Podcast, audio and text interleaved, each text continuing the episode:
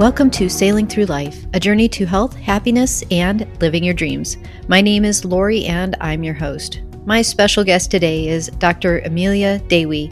She is an occupational therapist and has helped many clients navigate life after cancer treatments and surgery, return to exercise, and a pain free life post cancer treatment. She has also helped problem solve many lifestyle adaptations that her clients have had to face to manage their lymphedema a serious and misunderstood chronic illness.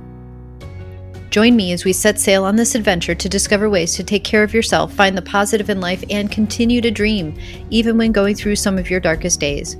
Listen to my inspiring guests as they share their stories and give hope to help you on your journey. Amelia graduated with a clinical doctorate degree in occupational therapy. She has been working with her clients for the last 10 years and has created her own approach to occupational therapy practice in neurological and cancer rehabilitation.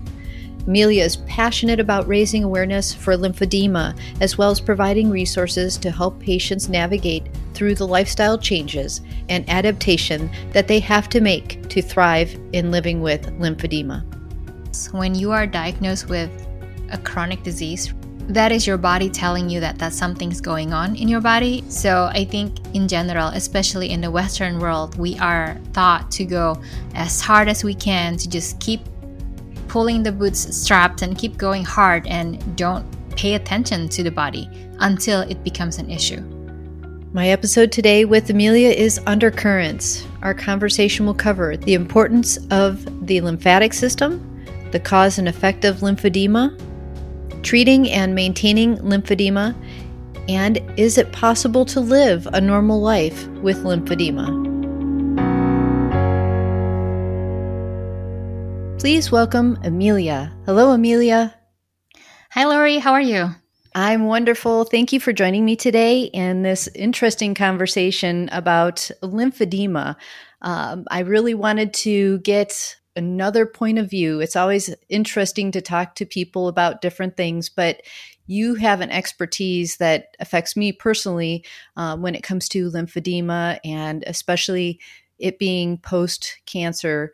So I wanted to really thank you for your time today to not only enlighten me, but uh, any of the listeners that are dealing with this currently. So thank you.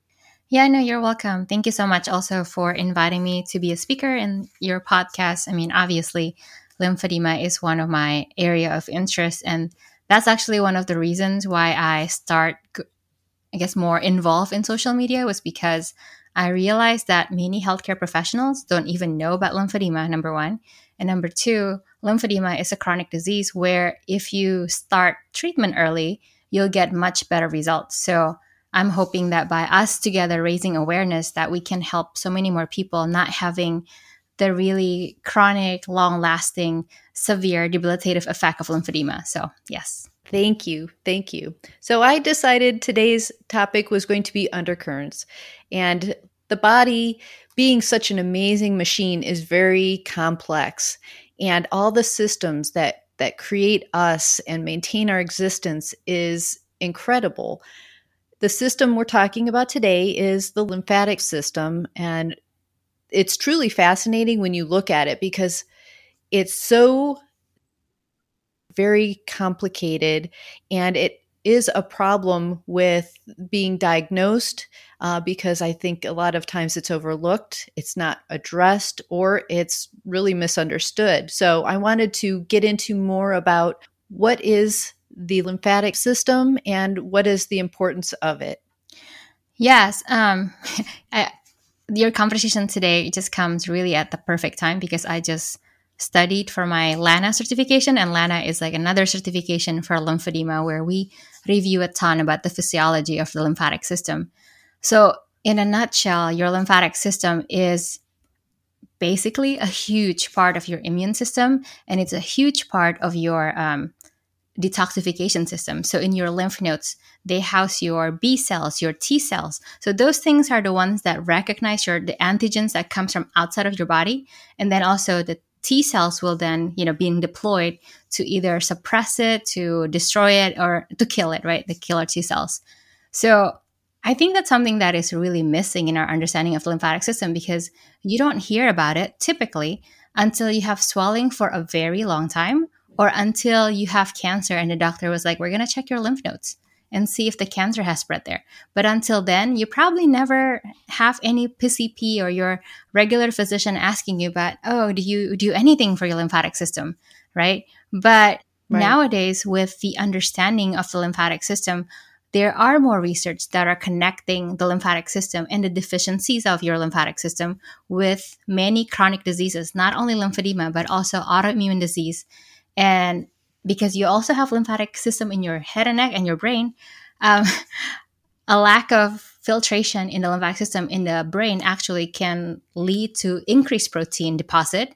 And that has been associated with diseases such as Parkinsonism and also Alzheimer. So I think there okay. is just a lot of information that we still don't know about the lymphatic system because it's been the stepchild of the medical community for such a long time. And that's interesting. You know, you don't think about everybody says, you know, where are your lymph nodes? You always go to your neck. You know, when you're growing up and and you're you get strep throat or something, they're always checking your lymph nodes there. But to think about how widespread that system is, and then the connection to you're talking about T cells and I'm thinking there's cancer and cancer goes to the lymph nodes and and that's that's pretty much the highway for these things to spread through your body isn't that right? Yes, I think our understanding is that because your lymph nodes is a huge part again of your filtration system. So all the antigens will go through your lymph nodes. So yes, that's absolutely that's like one of the pathway that we're thinking that cancer can spread.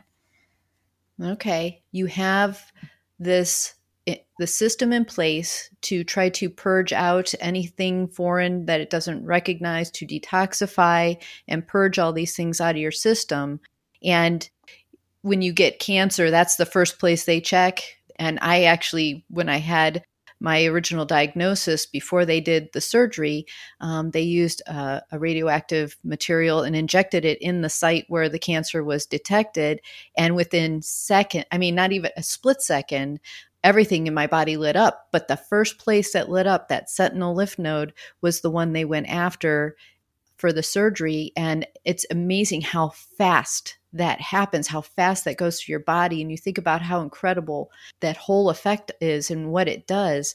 It's one of those things, the more I learn about it, the more intrigued I am by it. And then the after effects of surgery leading up to actually having lymphedema makes me want to understand it on the other side of it as well. So, you started working with lymphedema patients. What was the focus? What triggered that direction for you to go? Actually, I was a student. I was an occupational therapy student, and my clinical instructor at that time, I have two of them, and both of them were CLTs. They're uh, certified lymphedema therapists. So I get to see firsthand how lymphedema treatment can be very effective, but at the same time, how lymphedema as a chronic disease can be very progressive and can be very debilitating in nature. I will never forget there was this man who came in um, for lymphedema treatment and wound care treatment because he has it in his legs because of venous insufficiency. That's another huge cause of lymphedema in the United States. And that man's legs were super hard. I mean, when you touch it, it, it doesn't feel like normal tissue. It feels like mm. leather. And the, the tissue is even harder. And this man has um, stage two or stage three wounds, and he come in for that too. And I can just I can smell the, you know, like the the wounds that they were treating and I can hear him screaming because when they're doing the debridement of the wound, it was very painful for him. Mm-hmm. The how the lymphedema treatment help with all that. So I think it just make a really huge impact. And when I was um, for my occupational therapy doctorate project, actually my project was this was 2009 2010 so it was on prehabilitation services for uh, patient with breast cancer so I get to learn a lot more about breast cancer, uh, about the services that should should happen in the beginning, right? Like you mentioned earlier, like it's not very well talked about and not well diagnosed. So we we in the rehabilitation world really believe that patients should receive rehabilitation services from the moment they were diagnosed, so then we can guide them through some of this choices, some of these exercises and education that you need to know as you're going through your diagnosis. So that was the beginning. Um, rehabilitation. I didn't know anything about cancer or lymphedema before that point. But I guess since then, I was just um, very, I guess, amazed with the lymphatic system, lymphedema treatment, and the rest is kind of history because when I moved to Houston, I thought I was going to work in a neuro rehab facility. And then a year later, they decided to open their first lymphedema program. So I got certified then, and the rest is sort of history. Through your experience and understanding things and that exposure, that kind of clicked with you. And, and, now you mentioned about the patient that you're referring to, um, the, the what he was diagnosed with. What are some of the things that cause lymphedema and and then what are the effects of lymphedema? Do they vary by what you're diagnosed with or what brings it on? Yes. Um, there are two types, two major types of lymphedema if we have to break it down. The first one is primary lymphedema. So that's when you were born with uh, abnormal, I guess I would say, lymphatic system. So it's either underdeveloped or overdeveloped lymphatic system. So that can show up at birth or that can show up around uh, the time of puberty. And that generally tends to happen in the legs. Mm-hmm. Several there are several um, types of primary lymphedema, and some of them are tied to some kind of like chromosome um, defect or missing chromosomes or some genetic um, defects. So again, that usually happens in the legs. But in the United States, secondary lymphedema or lymphedema that happen because of trauma in the lymphatic system are a little bit more common. I guess everywhere else too. So the two most common cause of lymphedema that is because of trauma to the lymphatic system is because of cancer treatment and then venous insufficiency. And then there's also other things like surgery. Um, I mean, I met a lady who got lymphedema because she was a victim of hit and run and she had to have extensive surgery in her leg and then she had recurring uh, infection in her knee. So all that can really overwhelm your lymphatic system. So basically, mm-hmm. but I mean, the big two is that I see in the clinic is can- because of cancer treatment and chronic venous insufficiency. So with chronic venous insufficiency, I know we, are going to talk about the cancer part a little bit more later, but with the chronic mm-hmm. venous insufficiency, um, you know, it happens because your venous system is not pumping blood back to the heart as fast as it used to, so it becomes less efficient. It can happen because, you know, when people stand on their feet all day long or they sit down all day long, actually it reduce your ability to kind of pump the blood back to the heart. You know, it's like it's like too much sitting and too much standing is not good for you. And then when that happens for a long period of time, you start having swelling, and then the swelling then overwhelm the lymphatic system, and then then what we we have what we call phlebolymphedema, and you have lymphedema because of venous insufficiency. Are there genetic predispositions to it, or is it simply just um, just a cause and effect? Great question. I love it. I think we we are now thinking um, with the recent studies, and I don't know if you're familiar with the ICG green study, like the indocyanine green studies. So mm-hmm. there's a there's a researcher out of Houston, Dr. Eva Sevick. You should look her up. She has amazing research, um, research and she does a lot of talk on um, lim- uh, LE&RN. So you can find it on yes. YouTube. Yes. So she talks about, you know, doing this imaging study, right, for lymphatic, lymphatic system because previous to this, we have very minimal, like real life um, option for imaging for lymphatic system. So lymphoscintigraphy is one of them, but it's a little bit more invasive. With indocyanine green, is basically they inject a green dye to your lymphatic system, like subcutaneously, and then they put you under near infrared light and they image your lymphatic system so you can see um, the lymphatic vessel pumping in real time. So, wow. some of research suggests actually with some of these patients who quote unquote have uh, secondary lymphedema, they actually have family members who have sluggish lymphatic system, but it hasn't turned into lymphedema. So, mm-hmm. I think the research world now is kind of thinking like, okay, do we really have primary and secondary lymphedema, or it might be some people may already have a genetic predisposition for lymphedema, but it doesn't show up as lymphedema until a trauma happened. So okay. we don't know. So great question. I guess we'll know maybe in 10, 20 years. See, we're ahead of our time. Yeah. We're so when you deal with um, lymphedema after cancer, there's a lot of different things that happen. And I know the lymphedema was brought on for me because of the surgery, but I also know the radiation for treat, treatment of cancer is also very destructive and can cause lymphedema as well. Yes. So if we're looking at statistics, when somebody has what you what you say earlier, sentinel lymph node biopsy, so they only take out a few of the lymph nodes that drain um, the area where the cancer was, you know, the first few nodes, your mm-hmm. risk for lymphedema after sentinel lymph node biopsy in a breast cancer treatment is about 6%. But then when you pair that with radiation and chemotherapy, that statistics goes up to 31% and up.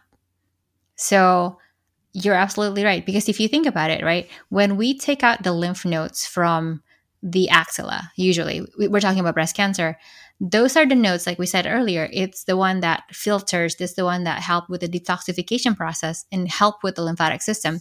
So when you take those structures out, it actually costs number one, well, the structures are gone forever. It doesn't grow back. And number two, right. it causes that scarring in the area where now you have scar tissue. And I think so far we we all agree that lymphatic fluid doesn't really move through scar very well. We kind of have to go around it. So when you have scar tissue mixed with lack of um, structures that help process the lymphatic fluid, I like to equate it like when you have when you have a freeway and you have to pay toll and the booth are closed and then you have an accident, then you're gonna have a huge backflow that goes all the way um, to the other mm-hmm. side of mm-hmm. town. So that's kind of what happened to your your arm or whatever you know whatever limbs it is is that there's a missing structure and there is a scar tissue so there's a backflow that's going to happen in the associated limbs. Yes and what i've experienced because my cancer was um, started on the side of my leg um, the lymph nodes that were taken out are in the the upper leg groin area but i also know that affects all your abdomen too. When that fluid starts building up in my leg, I can feel it coming up into my abdomen. And um, between the exercises and what I do with the compression garments, and then also I have uh, a leg pump that I use that's got the trunk piece uh, to help move that fluid out and, and purge that. So I, I've learned over the time that I've had to deal with this when it's time to really start being more aggressive with treating it and staying on top of it. Um, drinking fluids really helps. Diet is extremely important. I'm all about, you know, maintaining things through what you eat. I'm I feel extremely fortunate that it's something I'm able to maintain without the drastic type of resolve that some people have to deal with um, in in lymphedema. You know, I can I can possibly get away with a day without worrying about you know the compression stockings depending on the weather and how hydrated I stay. And and I've always tried to figure out the best way to kind of manage this um, without getting too dependent on other things. So yeah it's it's it's very detailed. It's very um very involved when you when you start really looking at the cause and effects of of this and and how it affects people. So yeah and you brought up so many great points there. I took some notes just because i was like the first one is abdominal. Yes the abdominal swelling that can happen when you are moving the fluid up that is a real thing. Not only abdominal but sometimes people do get it especially men in their genitals because you know the genital skin gen- genitalia skin is like one of the softest skin in your entire like lower body right? So fluid likes to go where it's soft and squishy. So, you know, I'm just saying that it's right because there's no muscle there too. So, you know, you, um, a lot of people who have lymphedema for a long period of time in their legs, and when the lymphedema move up, it can really affect their genital and it can really affect their their abdominal. And one of the things that I didn't even truly realize and appreciate until last year was that your abdominal has the most lymphatic nodes. I think in the whole like the, the region at, itself has the most lymphatic nodes in the whole entire body. Like out of the six to seven hundreds that we have in the whole entire body, a third of it is in the, in the abdominal area, which makes sense, right? Wow. Because we, and then another quarter to a third is in the neck and the mouth area, which makes sense because that's our the, where we get all of our antigens from, right? From the air that we mm-hmm. breathe, and then the food that we eat, the fluid that we drink, all that stuff. So whenever somebody have lymph nodes removal in the legs or lymphedema in the legs, and they have had this is what I noticed. This is not I've been researching. I haven't found a lot of statistics, but when they also have history of abdominal surgery, whether that be hernia repair or C-section or gallbladder removal, like things of that nature, it tends to um, affect whether or not they have swelling in their abdominal. Okay. So, addressing the abdominals, especially with lymphatic drainage and also diaphragmatic breathing, is very important because we need that powerhouse of lymphatic nodes to f- to move in order for the lymphatic to kind of keep going up and get processed. I know you've developed different services for your patients that have gone through cancer or dealing with lymphedema and wanted to just elaborate on on some of those things that that you've come up with or put into place to help your clientele with what they're dealing with yeah, so initially they would come in for more um, regular therapy sessions, right? You probably have that with your physical therapist, where you come in between. I know the recommendation when you have lymphedema is four to five times a week. I used to do that with my patients eight years ago, but I know like other people will be judging me. But nowadays, I, I almost can't because of insurance limitation, patient high copay. So we're seeing them maybe two to three times a week in the beginning, depending on how severe is their symptoms and how much help they need in the beginning. For you know, because with lymphedema, sometimes you need to start with wrapping and with cancer um, patients who just been through treatment, sometimes they don't need wrapping yet; they just need compression. So the frequency mm-hmm. kind of depends on that. And you know, on day one, we start teaching them home program. So exercises, you know, basic range of motion exercises because we know that exercise and muscle pumps help to pump the lymphatic. So that is day one. We need to teach patient. And also number two is diaphragmatic breathing. Like I mentioned, a third of your lymph nodes is in abdominal area. So when you deep abdominal breathing, you activate the lymph nodes um, that are in the abdominal. I've seen it for a fact because you know the ICG green technology that I was talking about earlier. Last mm-hmm. in 2019, I went to a course and Dr. Sevick was there, and she brought in her equipment, and we get to sort of play with it and see in real time what does it look like. So my coworker at that time was one of the, I guess, guinea pig test subjects. So she got ICG green injected to her arm. And then we can see the imaging that, you know, like her lymphatic vessels is pumping beautifully, slowly. But then when she started doing deep breathing, we can see that the pumping gets faster. That was the first time when I, be- I really believed that diaphragmatic breathing actually helps with lymphatic pumping because before that, I'm like, okay, you're breathing, that's great. I mean, does it really move the lymphatics? I don't know when you see that uh, in real time that the lymphatic vessels pump faster when you're breathing deeply, I was blown away. And since then, I teach all that to my patients and I share the story over and over again because I need a buy in from them that they need to do their diaphragmatic breathing. Um, and then for, you know, like another treatment approach that we would teach our patient is self manual lymphatic drainage. You mentioned the pump. I mean, that's a great tool because I feel like if I'm a patient, there is really no way that I can do my manual lymphatic drainage consistently every single day, like 15, 20 minutes.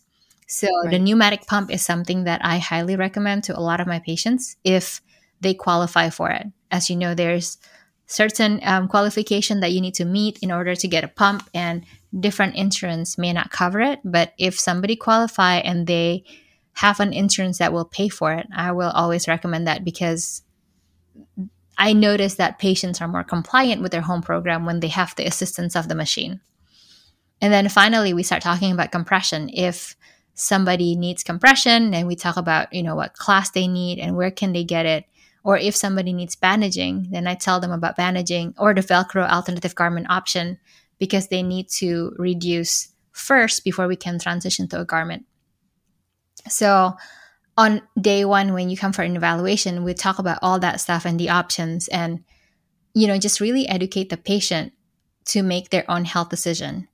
Because as you know and you mentioned earlier that there are so many triggers and lifestyle man- maintenance when it comes to lymphedema. My part as a clinician is to empower them in this journey um, and to give them their options because it's something that you have to do for the rest of your life, you know, because your life is changed. And I have seen when patients are not buying into the program and they just come to treatment and they just do it. One one of the ladies that I serve, I saw her for a whole month. We wrap every single day for a whole month. And then just about when she's getting ready, so she was her arm was 48% bigger than the other arm. So that's huge, as you know, with the arm. And then mm-hmm. we went down to all the way to 20% difference, which is not the best yet, but she would start to plateau. So I'm like, okay, well, that was a dra- yeah, that's dramatic considering where she started from, though. Yes, and then she, you know, it's time for us to get the garments. So she was waiting for the garments, but in that two weeks, because she started wrapping herself, so I was like, okay, you can just do it at home. She's tired of going to therapy. I was like, it's fine. But then she came back and she stopped doing anything for two entire weeks while she was waiting for her garment. And her measurement went back up again, all the way back to where we started. So, and she was like, I'm just done with this. I can't do this anymore. So that, that, that was that happened to me pretty early on in my career as a lymphedema therapist and that taught me a really big lesson that you know like if the patient number one i need to watch for that sign of burnout and make sure that they transition to something easier before mm-hmm. they burn out and number two like they need to know and buy in into the program because otherwise it's almost like the four weeks that we spent together all the wrapping all the money that their insurance has spent on us kind of going down the drain. It is serious. So you you can't push it off too long. I you know i understand if you like if I'm super tired at the end of the day and I know my legs kind of bugging me a little bit, the next day I really take a lot of precautions with even if I have to elevate my leg and drink extra fluid and do some exercise, it's just something to bridge until I can do the pneumatic pump or do a compression stocking in the morning just to just to get a jump start on it. But it is it's hard and and you don't realize what is involved with the maintaining of where you're at or working toward reducing that swelling to get it to something you can maintain. And people don't realize it is for the rest of your life. And that's why I always try to, I don't know, want to say push the envelope, but I try to see how far I can go with before I start feeling like there's something I need to address, just to kind of find that balance and, and, you don't want to feel like you have to do something all the time because you're trying to get back into your quote unquote normal life and you're not going to have that again but you always try and you know try to do the things that everybody else does. I know that if i'm extremely physical one day it's kind of a catch 22 as to whether it's going to feel better or it's going to feel worse and i have to still find where that flip is if I do a little too much, it causes more problems for me than if you know I would have simplified it maybe a little bit the activity and and not been so physical. So that's something I'm still working through. Do you see that as somebody goes through a diagnosis like this that they can live that quote unquote normal life after they've been diagnosed? That is a great question. And I think with anything else, when you are diagnosed with a chronic disease, right? That is your body telling you that that something's going on in your body and you cannot live the same way like you used mm-hmm. to before. So I think in general, especially in the Western world, we are taught to go as hard as we can to just keep pulling the boots straps and keep going hard and don't pay attention to the body until it becomes an issue. So I don't think you can go back to that normal life, you know, like the normal life where you just go hard and not mm-hmm. slow down.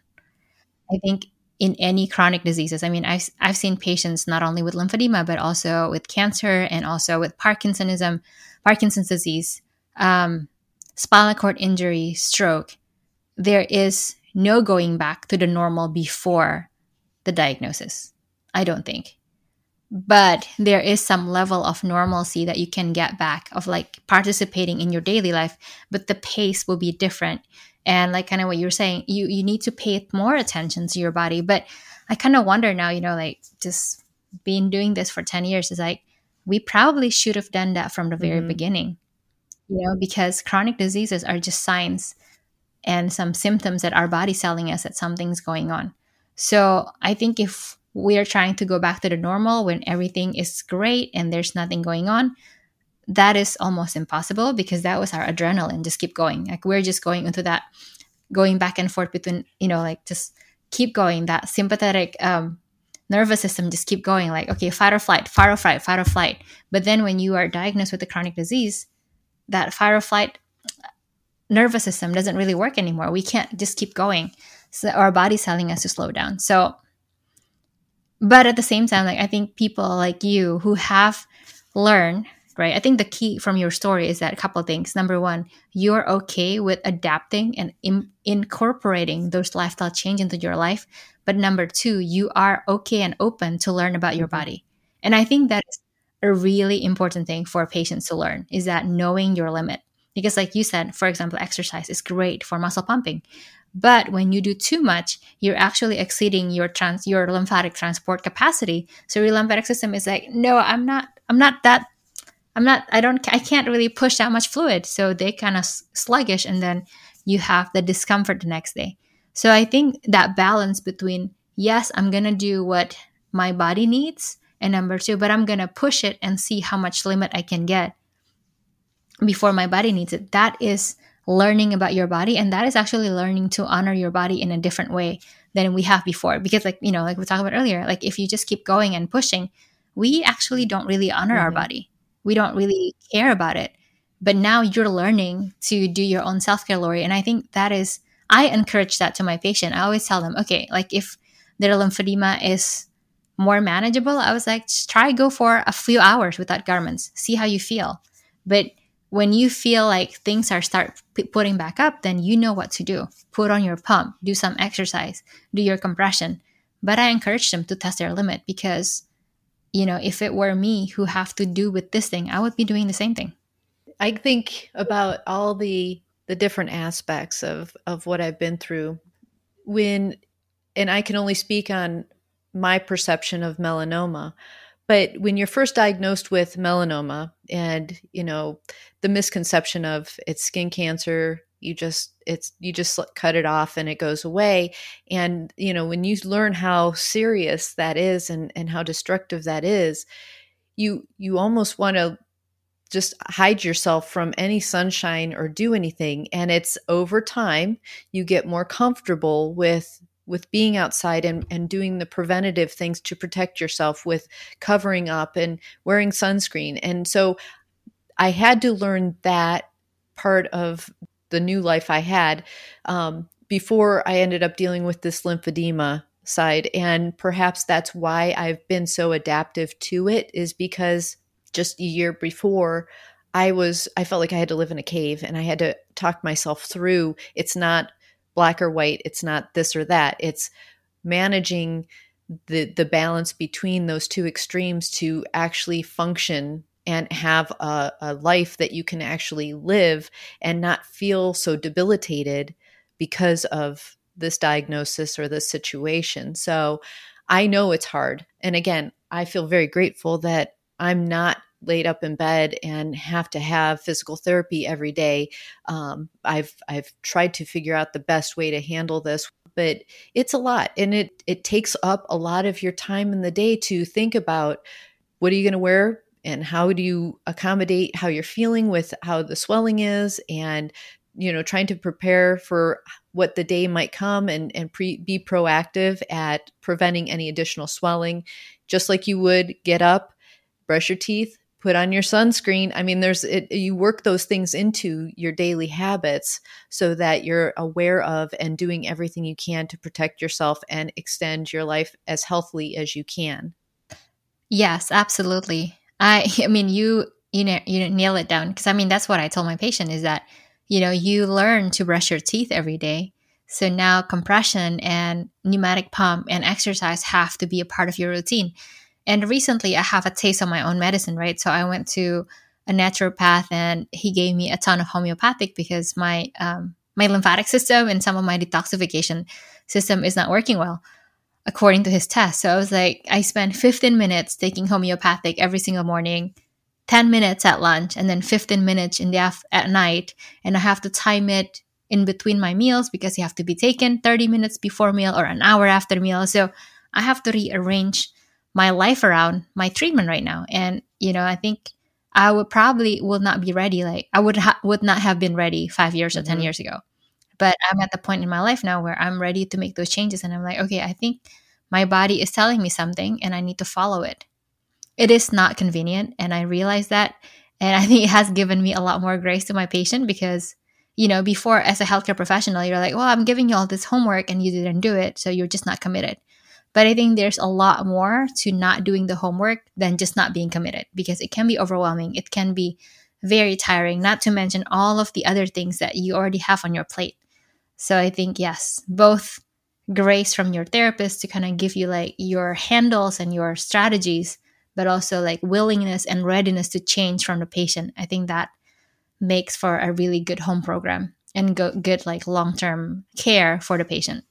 Yeah, that's uh, that's an excellent point and I do agree that when things are overwhelming, even if you just break it down to the simplest things that you have to do and give yourself grace to know that some of those things will have to wait till another time and just get become your best self where you're at right now.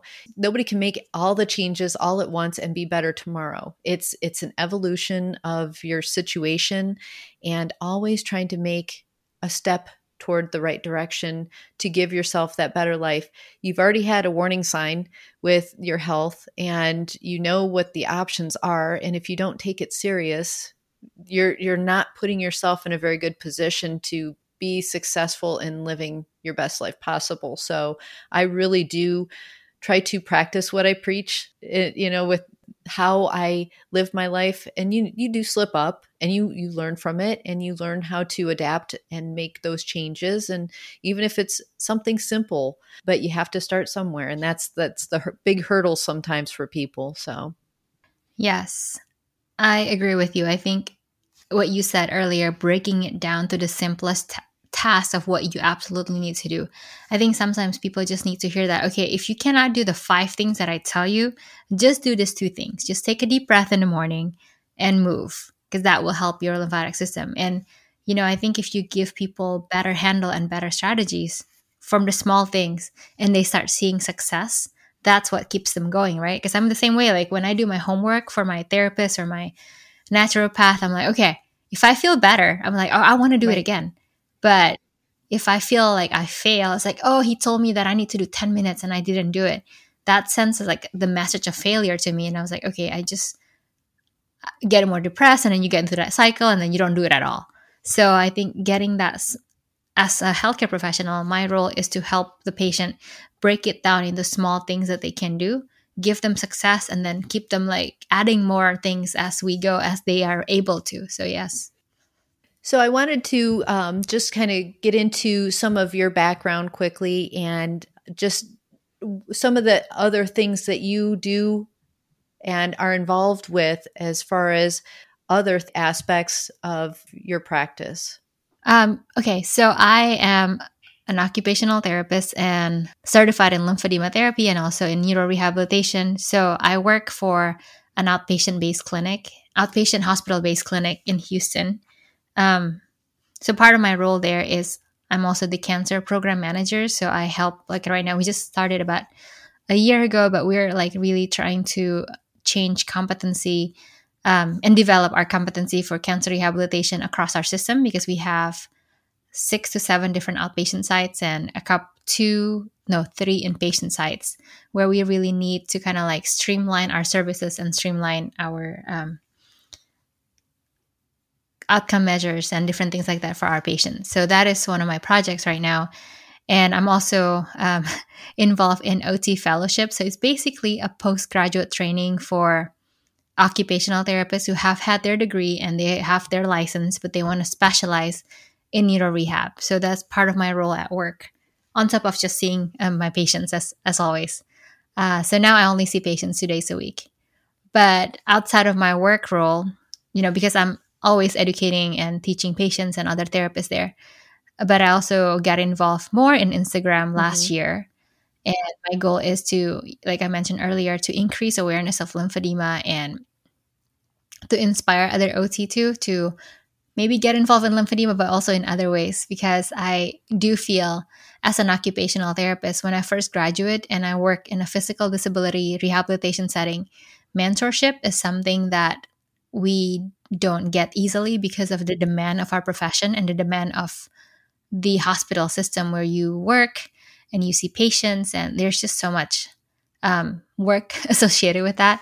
So I think I use social media as a way to connect with other practitioners and also other um, non practitioners to tell them about lymphedema, about occupational therapy, and what we can do better together as a community. So I don't really do a lot of um, formal teachings, but I have presented at different, um, invited to speak about lymphedema in different OT classes or PTA class, and I do enjoy that because I think you know with my experience experiencing lymphedema treatment as a student, I think that really impacted me. So I think the more I can share with OT students and PT students, I think that can really help us as a whole because we need more therapists.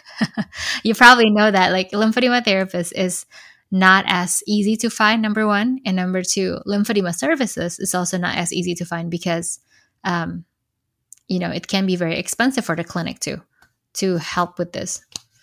I mean we haven't even gone to the cost of maintaining lymphedema. As you know it's it's it's quite pricey and it's it's it can be quite significant. So that again the earlier we treat it, the better. Well, and and to go back to the main thing you said about your your lymphatic system and how that how much that monitors and how much that is involved in your health and your immune system and so just even without all the other things that happen just being healthy and having your lymphatic system healthy is is across the board for everybody.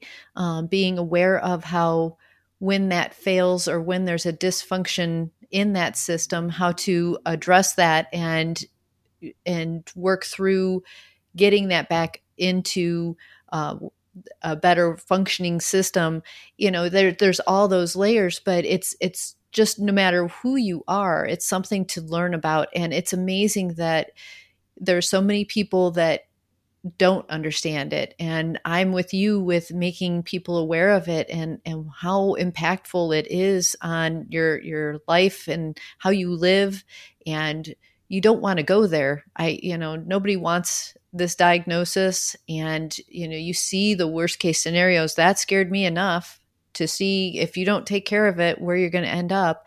Um, and so you know it is it's something that personally i've just made it a focus to always stay on top of the best I can. And if it's beyond my scope, to definitely check in with a physical therapist. And I do agree that there needs to be more focus on this. I know I've looked into LE&RN the the lymphedema um, organization and i've kind of gotten into following them um, a little bit more and i think when i think it was kathy bates who recently became like the the, the spokesperson to really bring mm-hmm. forth the awareness of it.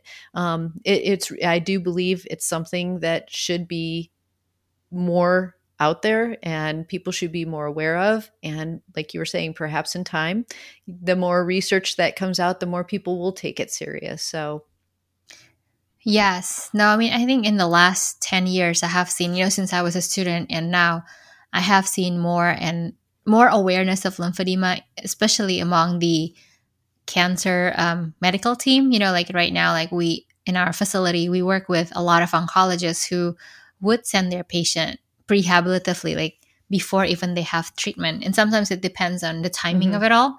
But definitely after surgery, whenever lymph nodes is removed and radiation is done to the axillary, they would refer their patients to us, even before they have like more severe lymphedema. So I think that is a great change, even compared to seven years ago when I first started working as a lymphedema therapist. Because before then, before that, we have to like advocate for the profession. We have to um, you know really ask the doctor for referrals and now it's almost automatic that oh this person have surgery they're going to get their lymph nodes out and they're going to have radiation send them right. to therapy that's so, yeah. very um, exciting and i think that's a great sign that you know the the awareness and all that everybody's trying to do to bring awareness to this that's all starting to show signs of people taking this and and making that shift to the importance of it so that's wonderful thank you for sharing that yeah, I think we definitely are moving in the right direction. Maybe not in every site, you know, because if you're somebody's living in a more rural area, there may not be as many services. But I think definitely in the big cities and big cancer centers, therapy services are way more accessible than it was nine right. years ago. So, right. Well, thank you so much for your time, Amelia. I really, I really appreciate all your information and bringing awareness to it is it was the biggest part of our conversation today and to help people understand the importance and how this can be something that you know you're going to have to deal with daily and how to maintain it. So so thank you. Thank you so much for your time today lori. I really enjoy talking to you and just learning from you too so thank you. Thank you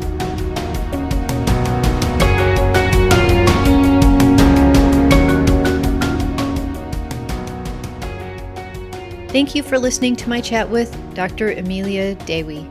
I hope you found this episode informative. Her passion and knowledge to help others through these difficult health challenges is so appreciated.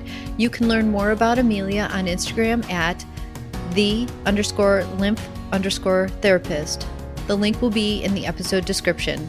If you or someone you care about would like to share their experience or know of an organization to help even just one person, please message me on Instagram at Sailing Through Life Podcast. How do you sail through life? Join me on this endeavor. I would love to grow this caring support community. Be sure to subscribe to the show. You can find me on your favorite podcast platform Apple, Spotify, Stitcher. I'd be grateful if you could leave a review and share it. If you have any thoughts on today's episode or topics you'd like me to further touch on, please message me at Sailing Through Life Podcast on Instagram or on Anchor FM. I would also appreciate if you could support my podcast. Please visit Anchor FM to find out more. Thanks again. Chat with you next time.